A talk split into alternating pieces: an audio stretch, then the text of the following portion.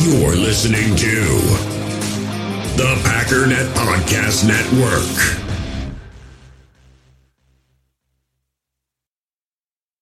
We all have smartphones, and we all know they're pretty amazing, but they also can be amazingly distracting, especially when we're around other people. So, US Cellular wants us to reset our relationship with our phones by putting down our phones for five. That's right, a company that sells phones wants us to put down our phones. And to see what we find, learn more at uscellular.com forward slash built for us.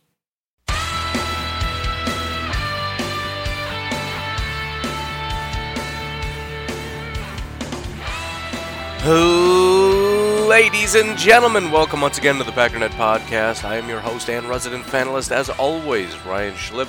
Check us out online, packernet.com. Find me on Twitter, pack underscore daddy. So we might as well just keep on rolling on, man. There's not too many other uh, big needs, I suppose.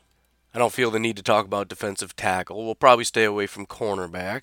Might do edge rusher, we'll see. I know it's a massive need, but I just the only reason I feel like we should do it is because although I look at it and go, eh, I don't know. And and the biggest problem is we've been talking about value, and you look at safety and guard, and it's like, man, the the potential to upgrade the team in a way that's not going to break the bank is just sitting right there for us. Again, I'm not talking about Khalil Mack level upgrades because that's a once in a lifetime thing, and unless you're getting you know, an Aaron Rodgers quarterback. I don't know how else you can upgrade a team more than a guy like Khalil Mack. But the problem with a guy like Khalil Mack is that you got to pay him $25 million, and that's kind of the problem when I look at edge rusher. We're talking about guys that are maybe upgrades, but could be not very much help at all, and we're paying a minimum of what, $12 million? I don't even know if there's anybody at guard or safety that could command $12 million, and that's kind of the floor for a lot of these edge rushers. And if we get top, top, top edge rush guys, I mean, again, Khalil set the, the, the top of the market last year at 25. We're a year later. The guy at the top of the market this year, even though he's not as good as Khalil Mack, could he get 20, you think? I'm just saying, I, I don't know. What up, dance party? Mmm, on a Monday. Get you ready to start the week, man. I'm ready to go. I'm going to run right through a wall. Maybe I'll drink more coffee. I don't know. Just kind of playing it by ear right now, but I'm I am fired up. Oh, coffee was a good choice. Stay tuned on the wall. But that's what makes me nervous about it, and it, it's the reason why I wouldn't mind the draft as a better option, because with the draft you're getting somebody pretty cheap. And when you tell me that we can, you know, let's just say we can get a guy like Jachai Polite, I'm looking at a couple guys that are I mean, it's it's not impossible that Jachai Polite comes in and is as good as a guy that we could get in free agency, except the guy in free agency is going to be $18 million and Jachai Polite's going to be, what, four? No, correction, three. $3 million. Let's talk about it, actually. Year one, 2.9. Year two, 3.6. Year three, 4.3. Year four, 5 million bucks. That's four years of production for about $16 million over four years, and we've got a fifth year option with a first round pick. The overall value of that to me, and, and it, yes, we can do both, but I'm, I'm just saying it, it just, I'm very, prote- I'm Ted Thompson esque as far as being protective of my money. In fact, I would argue I'm more protective than Ted Thompson because when I see Ted Thompson spend $8 million on a guy that's not upgrading the team, I, I want to just do a little mini slap, just a little baby one, just a tiny slap. It would barely even hurt him. Barely hurt him sting a little bit though. I just can't handle that. It drives me nuts. But anyways, let's talk about wide receiver today. We're going to follow a similar format to what we've been doing, which is look at players that are talked about as being potential release candidates, people that have been released, people that are free agents, whatever, whatever. And just kind of look at specifically what are we getting with this player rather than just because I think a lot of time free agency is dumbed down to I know that name, therefore good, therefore pay money, therefore Super Bowl. It's just a little, you know, not super well thought out. And sometimes we just don't realize that, you know, the, our last our last lasting memory of this guy was pretty positive. Like Cole Beasley we talked about as being not very good and not really much better than uh, Randall Cobb, but yet everybody seems to want him. I mean, we're talking, he's not even younger. So talent is the same, age is the same. The only reason it would be a benefit is if we cut Cobb and pay Cole Beasley a lot less money, and then we're getting a cheaper uh, Randall Cobb. But the, in that case, wouldn't it just make sense to restructure Cobb and just pay him less money? I mean, just be like, hey, you want to play for like four million bucks? Because we'll we'll let you hang around for that. Just saying. In the hobby, it's not easy being a fan of ripping packs or repacks. We get all hyped up thinking we're going to get some high value Jordan Love card, but with zero transparency on available cards and hit rates, it's all just a shot in the dark. Until now, introducing slab packs from arenaclub.com, the only repack that provides real value, a complete view on all possible cards, and clear hit rates for each one. Now, when I buy slab packs on Arena Club, it finally feels like I know what I'm getting. And honestly, the best thing for me and my son is the fact that we're kind of novices into this. When I walk into a card shop with my son and a card says it costs $40, kind of just taking his word for it that that's a good value. So I appreciate the transparency on grading, as well as just getting excited about seeing what you could potentially get. Right now, you can get 10% off your first purchase by going to arenaclub.com slash packdaddy. Wow, that's crazy offer. 10% off a $400 slab pack. That's 40 bucks right there. Anyways, that's arenaclub.com slash packdaddy for 10% off your first purchase. We all have smartphones, and we all know they're pretty amazing, but they also can be amazingly distracting, especially when we're around other people. So, US Cellular wants us to reset our relationship with our phones by putting down our phones for five. That's right, a company that sells phones wants us to put down our phones. And to see what we find, learn more at uscellular.com forward slash built for us. But all right, let's take a little look see. So right out of the gate, we talked about uh, Cole Beasley, the Dallas Cowboy, but there's a couple other people that are uh, listed as potential cut candidates. Uh, the first is, or the first two, are Allen Hurns and Terrence Williams. Uh, it was announced, I don't know, a week ago or so. The Cowboys said that they are not going to picking up Terrence Williams' option, so he will be a free agent. I, I have to assume, or that leads me to believe, at least in some capacity, that they are going to keep Allen Hurns. In other words, it was an either or situation, and they decided they're going to let Terrence Williams walk because it's going to hurt a little bit, although neither of them are superstars to get rid of Allen Hurns and Terrence Williams. But Terrence Williams, former uh, third round pick, 6'2, 210, and he's 29 years old. I mean, the bottom line with Terrence Williams is I, I'm going to go ahead and classify him as a Ted Thompson pickup.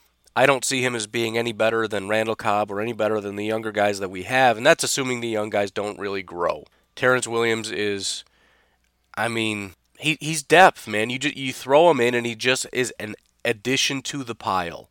He's one of the guys that you're waiting to see if they can emerge as a number two. He's another one of those guys that we pick up that's not very good, and everybody goes, "Yeah, but but he's with Aaron Rodgers, so that's going to make him a superstar," and then he's not. So that's just my opinion. I know he's probably one of the guys that somebody is going to at least jump up and say, "Yeah, we can get Terrence Williams." I mean, he's not a superstar, but he could be a number two. I don't think so.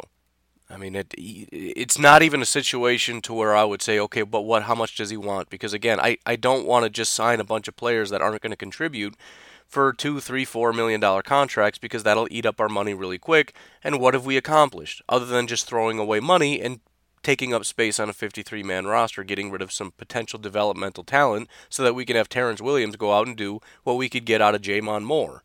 So I'm out on Terrence Williams. Thank you very much. And for the record, in case Hurns hits the free agent market, he's the exact same situation.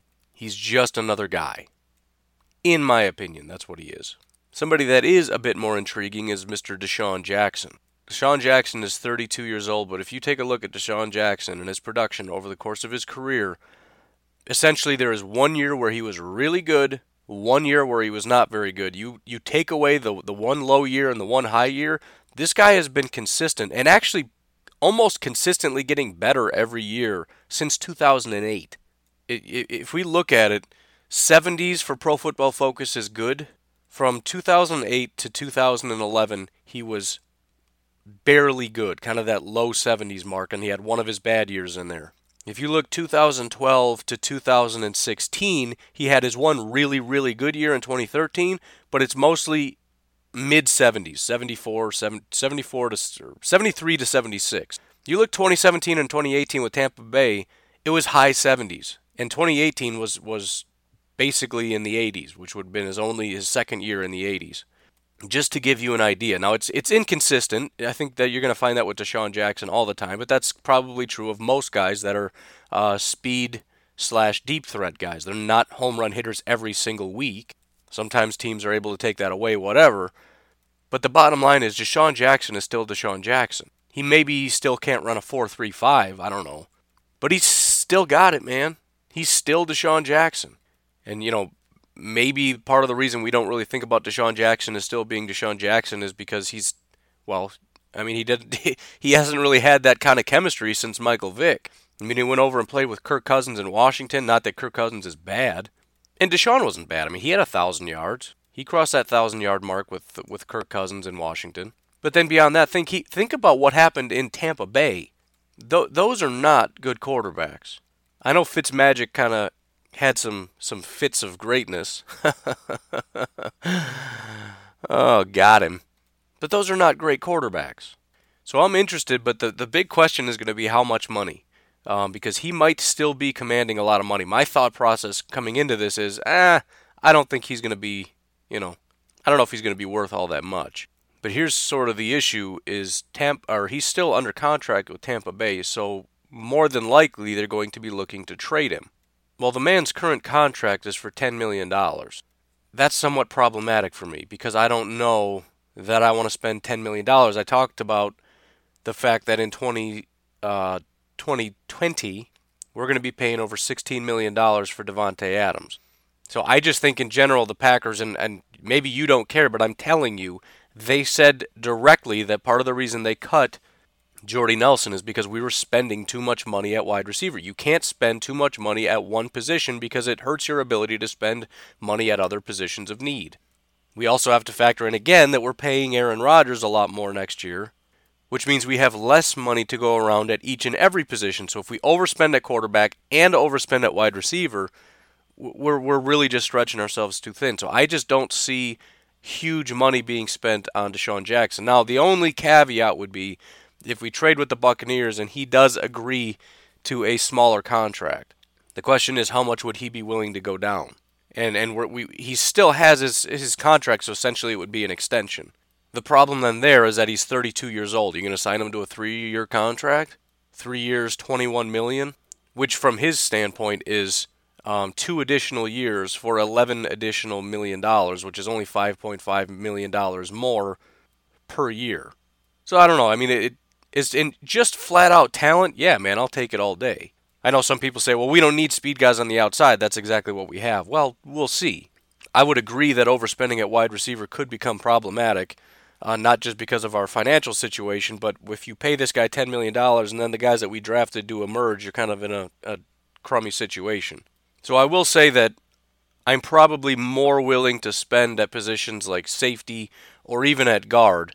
Um, first of all, because if you for for 10 million bucks you're getting maybe the best safety in the in the NFL free agent market. For 10 million bucks at a wide receiver, you're getting a 32 year old over the hill speedster. So my personal preference would be I don't want to spend 10 million dollars on anybody. But again, he's an option, and in terms of talent, no question he comes in and he's number two. I, I don't really have any reservation saying that.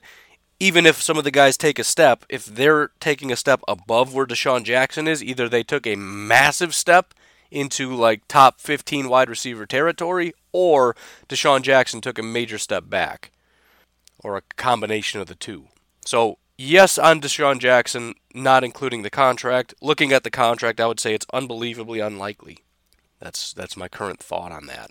Another name that's been bantered about a bit is Nelson Agholor. There's some question about the Eagles and who they may keep or release. Um, if it's Golden Tate, we can have that conversation. But as far as Nelson Agholor, I you know, there's just nothing here for me, man. It's it's a Ted Thompson thing. I know he's a name that you've heard before, and I know he's had some success as a as a guy over in in Philly. But he's he's I don't even know if I can say he's as good as Randall Cobb, and you know he's going to be cheap. I mean, he could be a three million dollar contract for all I know, but I just I don't want to spend three million dollars on him because I don't see the point. I mean, it, it, listen, again, they have the personnel department. They have the ability to see certain things. He's a he's only 25. You know, former first round pick runs a 4.42. If if you think there's something there, and, and for dirt cheap, okay, we can take a look. And and granted, in 2017 he was pretty good, but that's one year out of four. And if we look at this past year in terms of his ability to be consistently good, he had four games where he was graded as good. Four. That's a full season with no injuries and two playoff games. So we're talking 18 games, he had four that were good. He had six in which he was graded below average, two of which are graded as very, very bad. I'm not interested. I'm just not. I don't care that he's young. I don't care that he's fast. I don't care that he's a first round pick. I think it was a bad pick. I think we've all learned it was a bad pick, and I'm just not interested in allocating money to him. To be specific, uh, Nelson Agholor was the 104th best wide receiver last year, which technically is better than than anybody we had at wide receiver not named Davante Adams, which should put give you some perspective on how bad our wide receivers were. For all of you who are saying we've got plenty, we got we're we're fine at wide receiver. Nelson Agholor would be our number two wide receiver at 104th best. I'm looking for a top 50 guy that can be a number two wide receiver. I can't even get a top 100 guy right now. But Nelson Agholor was 105th. Excuse me, Equanimeous was 105th. Nelson Agholor was 104th. Again, just to give you a little bit of an idea of what we're talking about here. Not interested. Uh, a couple other relatively big names that I'm not interested in Torrey Smith and Cameron Meredith from the Saints.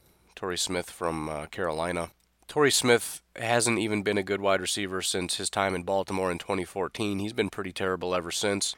Cameron Meredith, I mean, if he can't do it with Drew Brees, he just can't do it. And the fact is, he just can't, can't really do it. So if you hear those names pop up, again, do your own homework, do whatever you want to do to decide it for yourself if you want them. But I'm just telling you, they're not any good.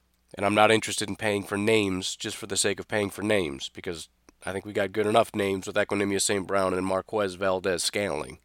Um, a, a pretty high risk over the hill wide receiver that we could possibly look take a look at is Michael Crabtree.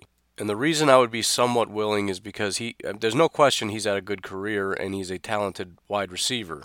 Um, he's had some really awesome years with San Francisco. I think he was a he was a pretty solid wide receiver with Oakland, but in 2018 he had a terrible year. But it was with Baltimore, and Baltimore was pretty terrible, especially as far as their quarterbacks that they were trotting out. But you also have to factor in the guy's 31 years old. So I'm looking at a guy who is older, and his last year was a terrible year, and by every account, Baltimore's going to be cutting him.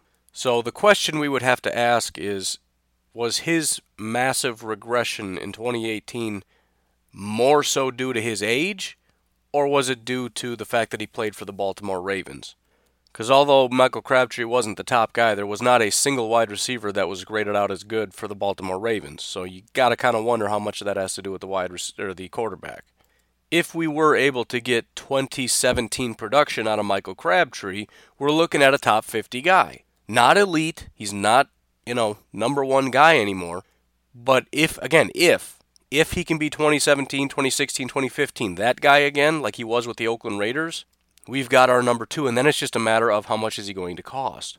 Well, um, he signed a three-year contract with the Baltimore Ravens, and this was in 2018, so it was just a year ago. So a year ago, it was a three-year, 21 million dollar contract, so seven million dollars a year.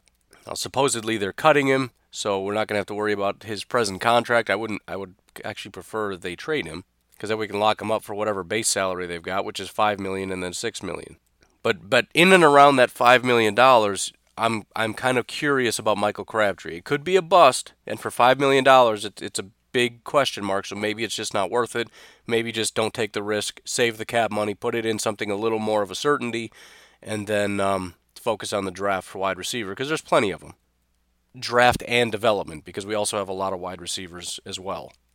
But it, you know, at the very least, again, depending on the cost, you've got a veteran wide receiver like Michael Crabtree. It could be a good presence for the locker room. I'm, I'm, it's kind of a reach. There's no question about it. I'm just saying it's it's an option. It's kind of a a yawn kind of thing. And if the Packers did sign him, don't go jumping up and down like, oh man, he's so good. Like, eh, maybe kind of good, but it's it's a high risk, medium reward kind of situation. Not, I guess not high risk because if we're talking four or five million bucks. If we pay him $7 million, then yes, it's, it's high risk again. I already talked about DeVante Parker not too long ago. To summarize once again, it, it all comes down to how much he's going to want. if he wants like a seven, eight, nine, ten million dollar contract, I'm out. But I know there are some people who are out there saying, I don't know why everybody's so high on DeVante Parker. The reason is because I think he can be a number two. I think he can be that top 50 guy. He's only 26 years old, former first round pick, 6'3, 216, runs a 4'4'5, so he's got the height, he's got the build, he's got the speed. Uh, he, I mean, playing with Tannehill, he was he was a top 50 guy. He's got the injury history, but again, that could play into him getting a cheaper contract. And you know, I'm I'm kind of sticking around that five million dollar mark. If you're giving me a potential number two for five million dollars, especially DeVante Parker at 26 with his athletic makeup, again, 6'3, runs a 4'4'5, at least he used to. I don't mind it. I'm not over the moon. I'm not going to pretend he's an elite prospect. I'm not, you know, if, if, if we're talking a $10 million guy, I'm going to laugh. It's That's a joke. But if he's reasonable in understanding that he's been a mid tier wide receiver for four years with a pretty big injury history and is willing to, you know, even go at $6 million, I'm willing to take a look at him. Because I feel like it's an instant upgrade because we don't have a second wide receiver. Again, depending on growth, but we don't have a guy on the team outside of Davante Adams that's as good as DeVante Parker, even DeVante Parker on a bad day. His worst year is better than any number two that we've got. Again, he's a top 50 guy. We don't even have a top 100 guy outside of DeVante right now. I'm sure we will in 2019. Somebody will break into that. Hopefully, we can get, you know, maybe top 75 or something cool. But I'm just saying, depending on the price, DeVante Parker's kind of the guy I'm looking for. This level of talent here. And, and you know, the only reason that I would lean toward DeVante Parker as opposed to Crabtree is, again, Crabtree's we're, we're pushing 32. Big drop off. I don't know how much of that is his age. DeVante Parker, maybe his injuries are a concern, but his, his, he, he's in his prime, man, 26 years old. He's ready to rock and roll. And to be completely honest, he's the kind of he's he's sort of the perfect candidate for that one year contract. Give him a one year seven million dollar contract. Give I mean we could offer him more if it's one year because now we're not even worried about the next year having to worry about, you know, him and DeVante adding up to too much money. If it's a one year prove it deal because he's like, look, man, forget those injuries. Forget the Miami Dolphins and what I was able to produce there. Give me a year with Aaron Rodgers and the Green Bay Packers, and then at 27 years old, I'm going to come back and get my, you know, three, four year, $10 million contract. Depending on how the market shakes up, which could be a little bit less, I think a one year deal with a top tier quarterback could be a good option.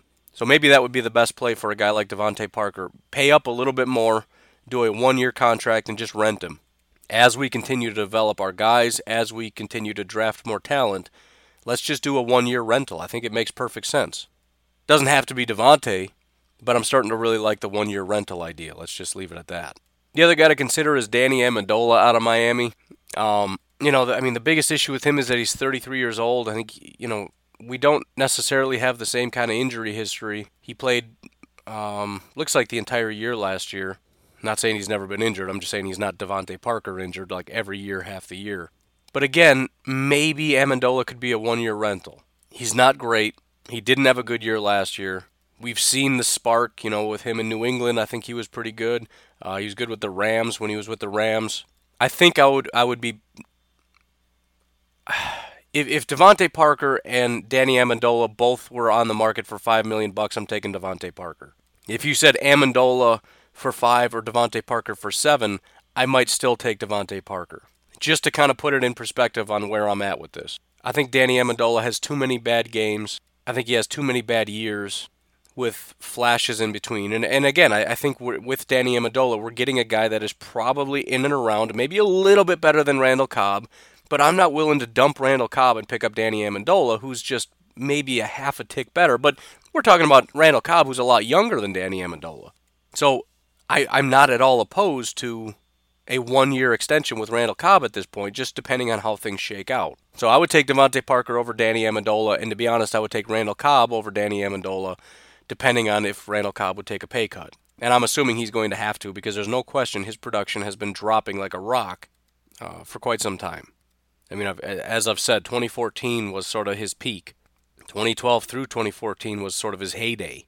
But, um, you know, he hasn't even had a good year since 2016. Granted, 2017 was the year without Aaron Rodgers. 2018 was the year in which he got injured. So maybe if we just kind of block out those two years, and give him the benefit of the doubt, then we're still talking about a guy that's that's heads and tails above Danny Amendola and is only 28 years old, meaning he's got what three good years left.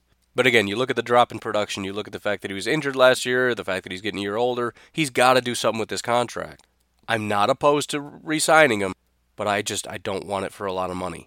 Uh, Travis Benjamin with the Chargers is an option. That's going to be a big no. Same with Seth Roberts and the Oakland Raiders. They may be cutting him. He's never been any good, so no thank you. I've also already talked about Emmanuel Sanders.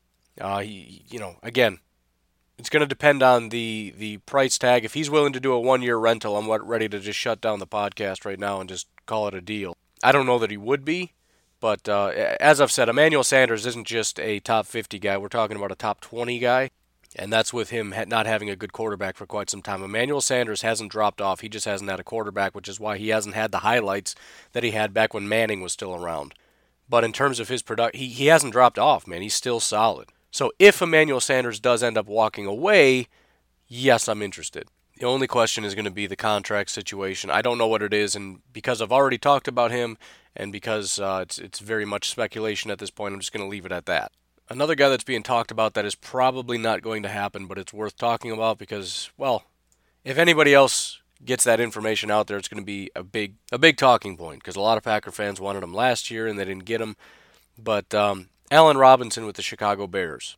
Again, very unlikely because we're talking about a team that spent a lot of money to get him and um, is clearly their number one wide receiver. The problem is, as I said prior to you know them even signing him, Allen Robinson isn't all that great. Similar to the Kirk Cousins situation, when everyone's like, "Oh, dude, he's so good, we're in trouble now." It's like, well, I mean, he's all right.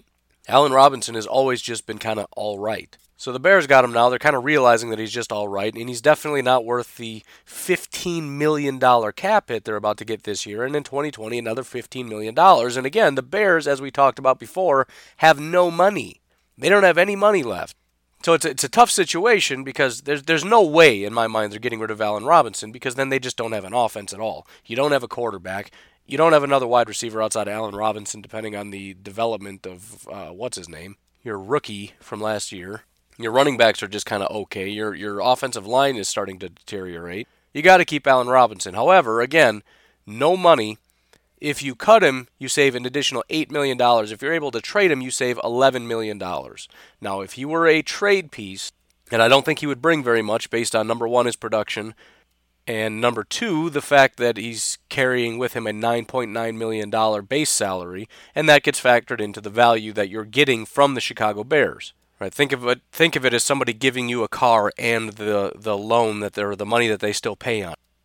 There's a difference between somebody who gives you a fifty thousand dollar car and there's ten thousand dollars of of debt still on the car. It's like okay, well then I owe you forty thousand dollars. If you give me a ten thousand dollar car and you owe ten thousand dollars on it, I'm not giving you anything.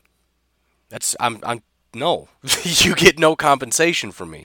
That's kind of what we're looking at with Allen Robinson. You can't just say, "Oh, Allen Robinson is a fifty thousand dollar car." Okay, well, you still owe forty five thousand, and you're transferring that debt onto me. So I'll give you five grand for it, but I'm not giving you fifty thousand dollars for a fifty thousand dollar car and then paying off the forty five thousand dollars remaining on the debt because I'm not paying ninety five thousand dollars for a fifty thousand dollar car.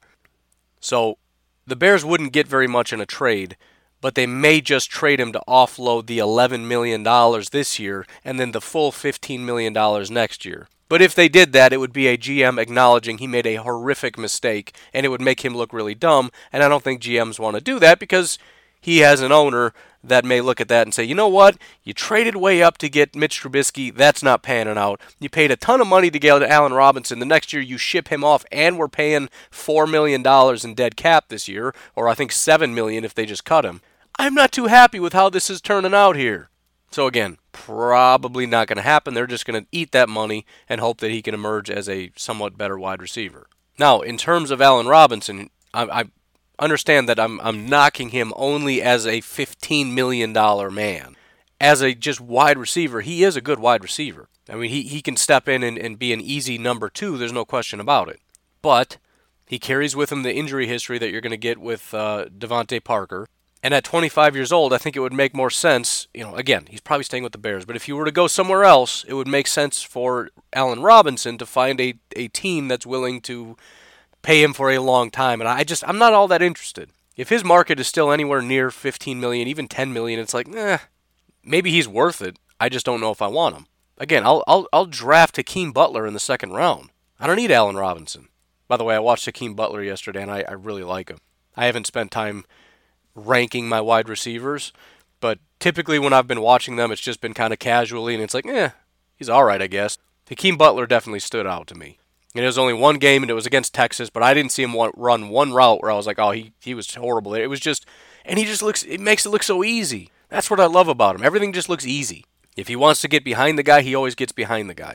When, when, when we're talking contested catches, he just sticks his long arms out there and he snatches the ball like it's nothing. He doesn't look afraid. He's not like, you know, lowering his shoulders like, oh, I'm going to get hit.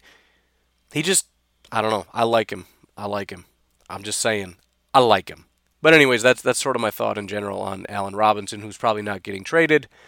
But again, if there's even some swirling news that makes it to Packers Twitter, it's just going to explode. So just make sure you understand this is the situation. In 2018, he didn't even play the full year. He graded out as uh, very good, but that was an inconsistent very good. That was nine games where he was average or less, five games where he was good and very good. So most of the time he was not very good. It's just a matter of the average was just average, and then you add it to the average very good, and it kind of comes out to above, well above average. But it's it's inconsistent, and he's hurt a lot, and he's expensive, and I don't want to give the Bears anything for him because I don't want to give the Bears anything ever. So best case scenario, they decide to offload him. Somebody else takes him far, far away. We don't have to worry about him. We don't have to worry about the Bears, and all is right with the world. Looking at uh, current free agents now, uh, Demaryius Thompson, Demaryius Thompson, Demaryius Thomas.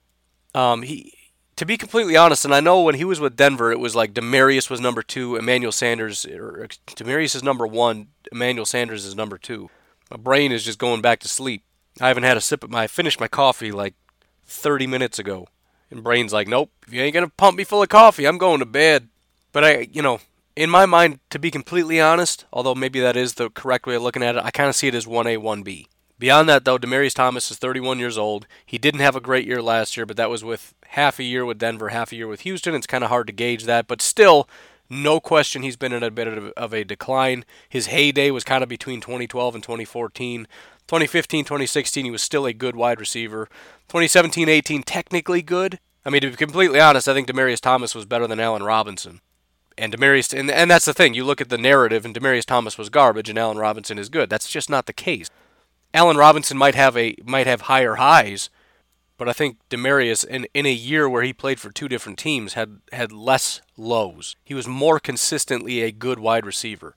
So if we kind of erase 2018, and we don't really have to because it looks like a pretty consistent gradual drop, but I think again, I mean. It, I think most people are looking at Demaryius Thomas like he's washed up and he's over the hill. First of all, maybe and to some degree, but I would take him over. Again, we're talking one year rental now. He's going to be a lot cheaper than Emmanuel Sanders. He would be a lot, a lot, lot cheaper than Allen Robinson, and I'm talking about similar talent. He doesn't have the injury history of DeVante Parker, and a lot of these other guys, Nelson Agholor and everybody else, that a lot of Packer fans are going to say he'd be a good, good guy. Demaryius is a number two, and in 2017 he was the 36th highest graded wide receiver. 36th. That's perfect, man. That that's a that's a high end number two. Even if he continues to decline, we're talking about a probably still a top 50 guy. And remember, he hasn't been playing with very good quarterbacks. I mean, maybe in Houston, fine. But even in Houston, they got a problem with no wide, you know, they, they don't have a good offensive line. There wasn't really any chemistry. Obviously, you know, you look at what they have with their number one wide receiver, not trying to knock their quarterback in Houston, but um, DeAndre Hopkins is the kind of guy where you can just kind of throw a hook pass in that general vicinity, and it's going to be a, a really awesome highlight reel catch because he's, because he's about as good as it gets. Oh, my head is pounding, man. Sorry, I didn't have to say that out loud. It just kind of came out. Ugh. But I, I, I do like it, and if we're talking about a guy that's that's viewed as sort of over the hill, and we get Demaryius Thomas, I, I think it would be a, a I think what would happen is you would have some people say, "Yay, I'm glad we got Demaryius," and then you would have the majority of Packers Twitter saying, "You guys are dumb. Demaryius is over the hill. He's not what he used to be. This was a bad signing." And I think the the analytical, supposedly intelligent people who are trying to temper the expectations are underestimating what Demaryius Thomas could offer this team. I think they're trying to sound smart without understanding that he still has some gas left in the tank. And if all we're looking for is a number two wide receiver, I don't mind it at all. But we'll see. He could, I mean, maybe the rest of the NFL fully acknowledges how good he is, and he's still going to end up getting a ton of money. I mean, he's he's done with his contract once once Denver moved him on. Um, Houston took on four and a half million dollars remaining on his contract. His 2019 portion of his contract was nullified. Uh, I don't know if the Broncos are going to have to eat cap on that or not. I would assume not. I don't know. Well, maybe if it was after June 1st, which it would have been, there might still be some left. Um, but anyways, that was 14 million dollars is what he was scheduled to get in 2019. Again, he's not going to get that, but it could be in and around that. And then we got to have that conversation. Like I don't know. I mean, I don't want to spend 12 on him. Now we're getting into silly territory. Not quite as silly as Allen Robinson for 15. That's just dumb. But uh, you know, if, if we're talking about one year and we're talking about less than 10 million, I'm I might be interested in Demaryius and I'll leave it at that. Another guy that is already a wide or a already a free agent is Pierre Garcon. Very, very, very similar to Crabtree in my opinion. 32 years old, consistently really good wide receiver. I mean, we're talking about from 2012 to 2016 when he was with Washington, he was solid. 2017, he had a pretty good year. 2018, they lost their quarterback. The guy only played 379 snaps and he didn't grade out all that well at all but what do you really expect, I guess? So it is a question. Um, if you put him on a team at 32, going on 33 years old, with a talented wide receiver, can I get 2017 production out of him? If I can, there's our number two wide receiver. Just tell me how much we're talking about.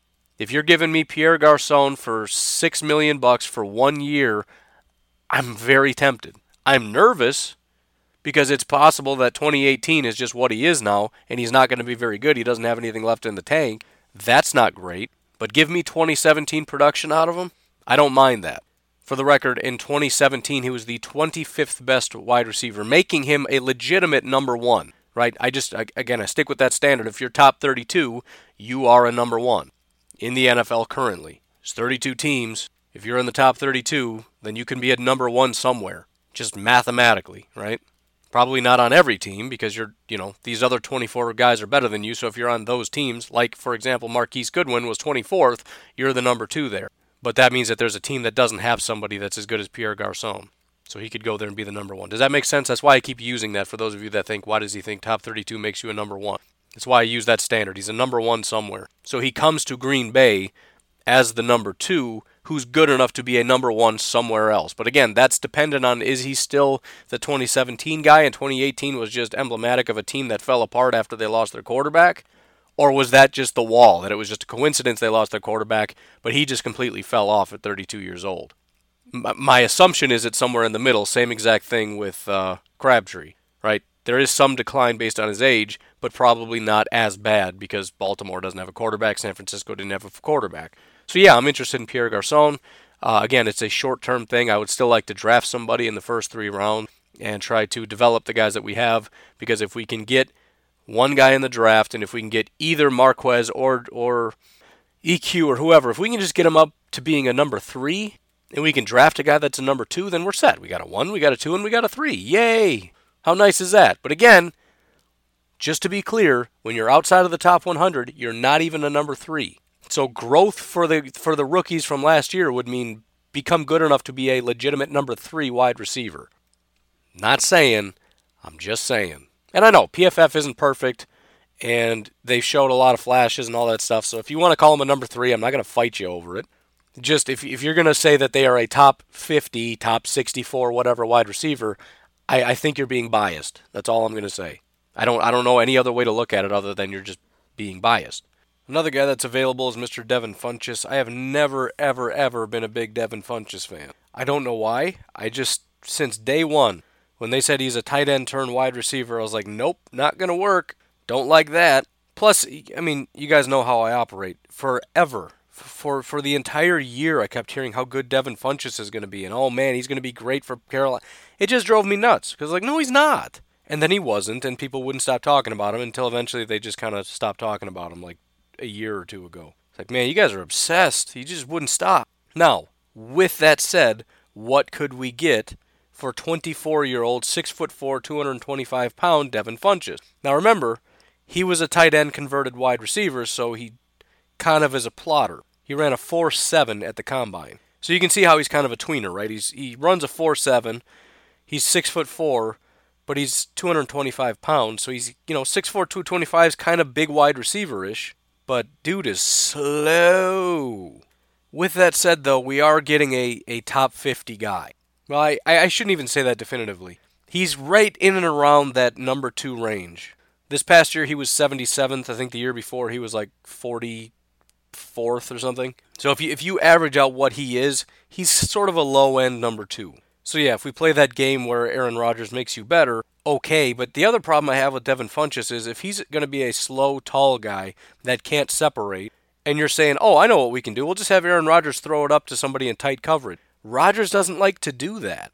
Maybe if he has like supreme trust in you, like he does Davante Adams, he'll throw it to you in tight coverage.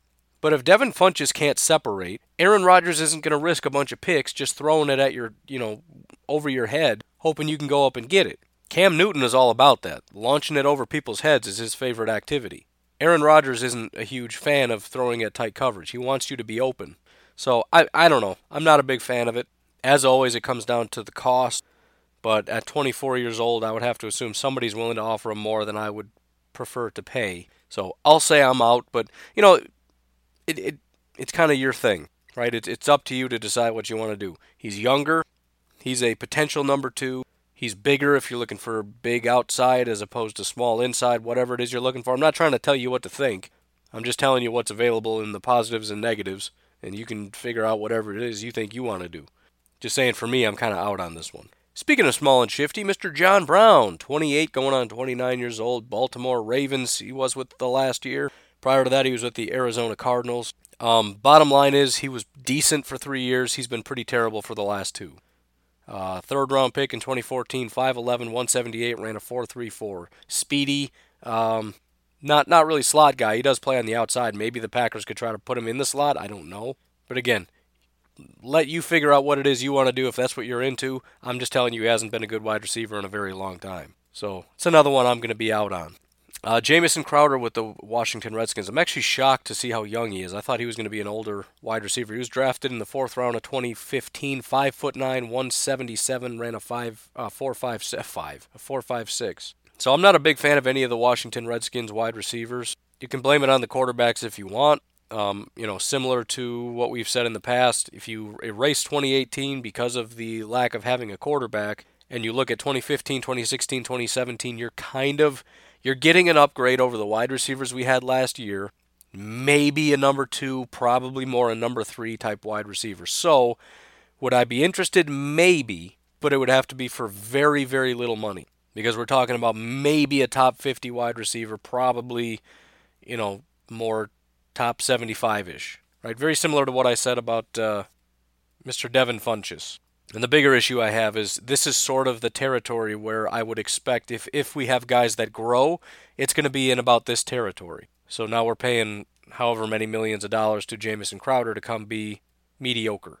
And that's what I, I would just like to try to stay away from that as much as possible. Like get, just just go get Demaryius Thomas for nine million dollars. Why are we messing around paying Jamison five six million? Up it another four million dollars and get somebody that's actually good. So I'm not super interested in Jamison Crowder either.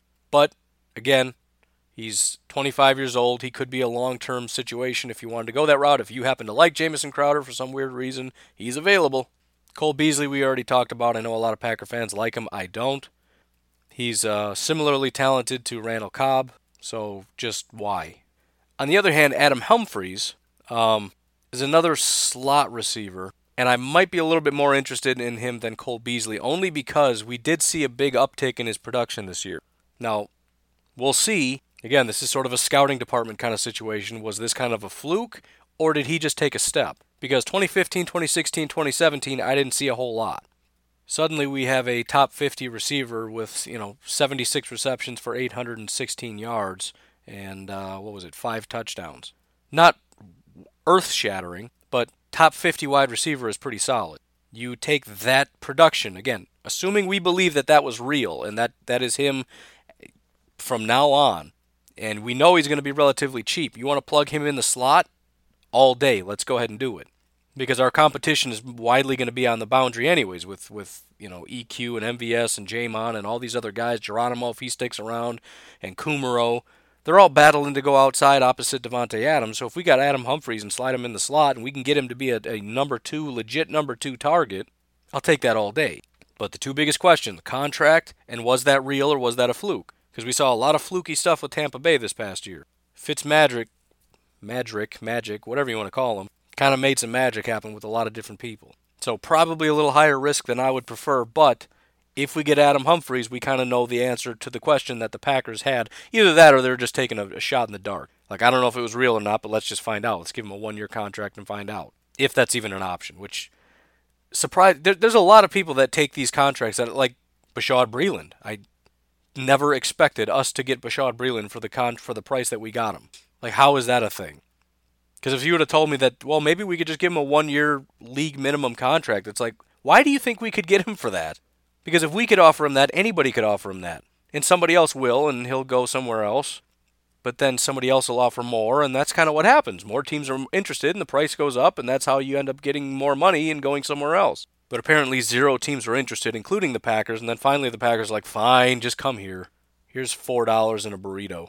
So I would assume he's going to command more and a longer term contract, but I don't know anything. Um, Tyrell Williams with the Chargers is just a no. He was a 2015 free agent, has never been all that great, so there's no real reason to expect him to grow at 27 years old. And no, I'm not going to give him the Aaron Rodgers premium. That's just kind of silly. But finally, we've got the, the, the golden ticket himself, Mr. Golden Tate. And this one to me is is it's an easy yes for me depending on the price. And even then, if he's willing to do a one year deal, I'm willing to pay significantly more. Again, the only reason long term doesn't super work is because again, Davante super expensive over the next couple years. We're paying him in 2020 and 2021 16 million dollars. We can't pay him 16 and give Golden Tate 12 or whatever. Not that he would he's not going to get 12. I'm just saying. But at 30 years old, I mean, it just you look at the production. The guy's never had a bad year. Um, over the last three years, two of those years have been not super great, but 2017 was arguably his best year of his career. So the, the talent's there. He wasn't having a great year with Detroit. He got traded, and suddenly he started playing a little bit better. Still had a good amount of average game. Week 11, week 12, week 14. Uh, 16 wasn't very good, and then 17 and the uh, divisional game in the in the playoffs with Philadelphia were all considered average. But he had five decently solid games. And that's on a year in which he was traded, had to learn a whole new system, and it was still one of his worst years. You look at his production in 2017, he had one bad game against Minnesota, four average games, uh, two above average games, six games that were graded as good, two as very good, and one against Green Bay, obviously, he was graded as elite. So Golden Tate's a talented dude, and beyond that, he's he's a former Lion, which just makes it all the better. Before that, Seattle, obviously, as we all remember. And I do think he's probably declining, but I mean, his last contract was a five-year deal, which ended in 2018, meaning it was when he was very young. And so, so he's coming from Seattle in 2013. He's young, extremely talented. Detroit gives him a five-year, $31 million deal. So we're talking about six million bucks a year. I don't know what kind of offers he's going to get, and obviously he's going to want more long term.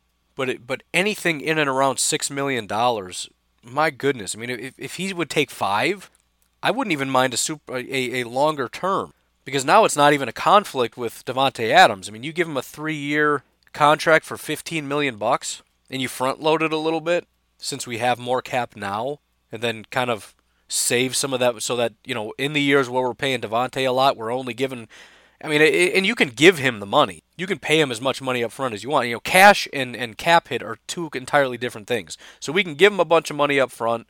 We can also front load the contract so that toward the end of the year, we're, we're distributing it to a much lesser degree. In other words, we're taking maybe $4 million cap hit, but Golden Tate can still make his five, six, whatever it is. I don't care how he wants to get paid. That's again, that's a completely separate issue. But yeah, I'm I'm I'm to be honest, I'm all in on Golden Tate. I, I have no illusions about how good he is. He's not elite. He's not going to be a. I don't know if he's even a number one. He's almost a slam dunk number two. He's a slot receiver, which we need. It's a slap in the face to the Detroit Lions whenever we go to Detroit. I mean, especially since he was traded away by the Detroit Lions. So hopefully Golden Tate was a little offended by that. So the des- the desire to turn around and smack around the Detroit Lions twice a year is going to be somewhat appealing. We have the option of doing a long-term contract, and by long-term, I'm just talking two, three years because he's 30 years old. But that's probably all he wants. If he can get a three-year locked up, I'm sure he's happy. And again, his last long-term deal was six million bucks a year. If we can get him for five a year for three years, I just I don't have a problem with that. Even if he slowly starts to decline, considering what we've been paying Randall Cobb, I mean, his his cap hit last year was twelve point seven million dollars, man. And I know he, he wouldn't get that money if we decided to resign him. It would probably be in and around that five six million dollars a year. But at 28 years old, I wouldn't be surprised if Randall Cobb gets more money in free agency than Golden Tate, even though Golden Tate's better. I don't know. We'll see. I'm just saying I'm I'm very intrigued by the idea of, of getting Golden Tate. And I don't think it would cost a lot of money. And I think it would be cheap enough to the point where we're getting a legitimate guy for a price that is not break the bank, which is something that you're just not going to find. Either they have an injury history or they're going to cost too much, or it's going to be one year. Golden Tate being an older slot receiver, there's just not a huge market for him. Right? He's he's not going to be anybody's number one wide receiver. But as a as as the Green Bay Packers are concerned, who cares? So anyways, yeah, I'm interested in that one.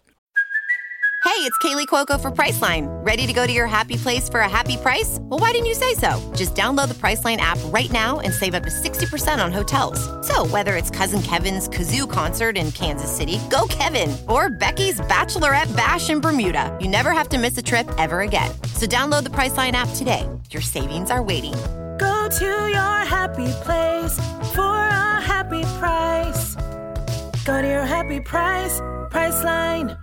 Well, I'm going to leave her there. As I said, this was more or less intended to just kind of understand what's out there because it's it's not always as easy as just ranking them, saying, okay, who are the best guys, and then ranking them. It's there's there's different questions. Where are they playing? Are they inside? or they outside? Are they, you know, older or are they younger? Are they faster? Are they taller? Are they strong? I mean, what are, what physical attributes do they bring specifically? What is the trajectory? Are they getting better? Are they getting worse? What's the situation? What is the contract? How much money? Are they going to want a long term deal because they're 25? Are they just looking for one or two more years because they're 33? These are all different factors. And everybody listening is going to have their own idea of what they're looking for. I kind of like the idea of maybe a one year rental because we have young guys that we're grooming, because we have, you know, potential guys that we can draft. So that if we do one year and it's just kind of a, you know, push all in kind of year, we can kind of try to navigate that. But maybe you have a different idea. Maybe you want a big money guy for a long term, but you, you don't care about Davante making a lot of money. So what? We'll pay two guys a lot of money. Whatever. Again, I'm just giving you the information. You make your own determination. And as per usual, let me know what you think. Twitter, Facebook, text or call. Let me get that number right quick. 608 501 0718. 608 501 0718. Feel free to call in, text, if you have a question, if you have a comment, if you want to let me know who you like, who you don't like, if you want to get something off your chest, what grinds my gears, whatnot, be sure to do that. But let me know what you think about the wide receivers. Otherwise, NFLBigBoard.com for all your draft news and notes, Packernet.com for all your Packers news and notes. Otherwise, you folks enjoy your Monday. I'm going to do my best to drive on ice slick roads after my power steering belt just broke. So I'm sure that nothing can go wrong with that. That that'll be fine. I'll be fine. Anyways, enjoy your day. Talk to you tomorrow. Have a good one. Uh, bye bye.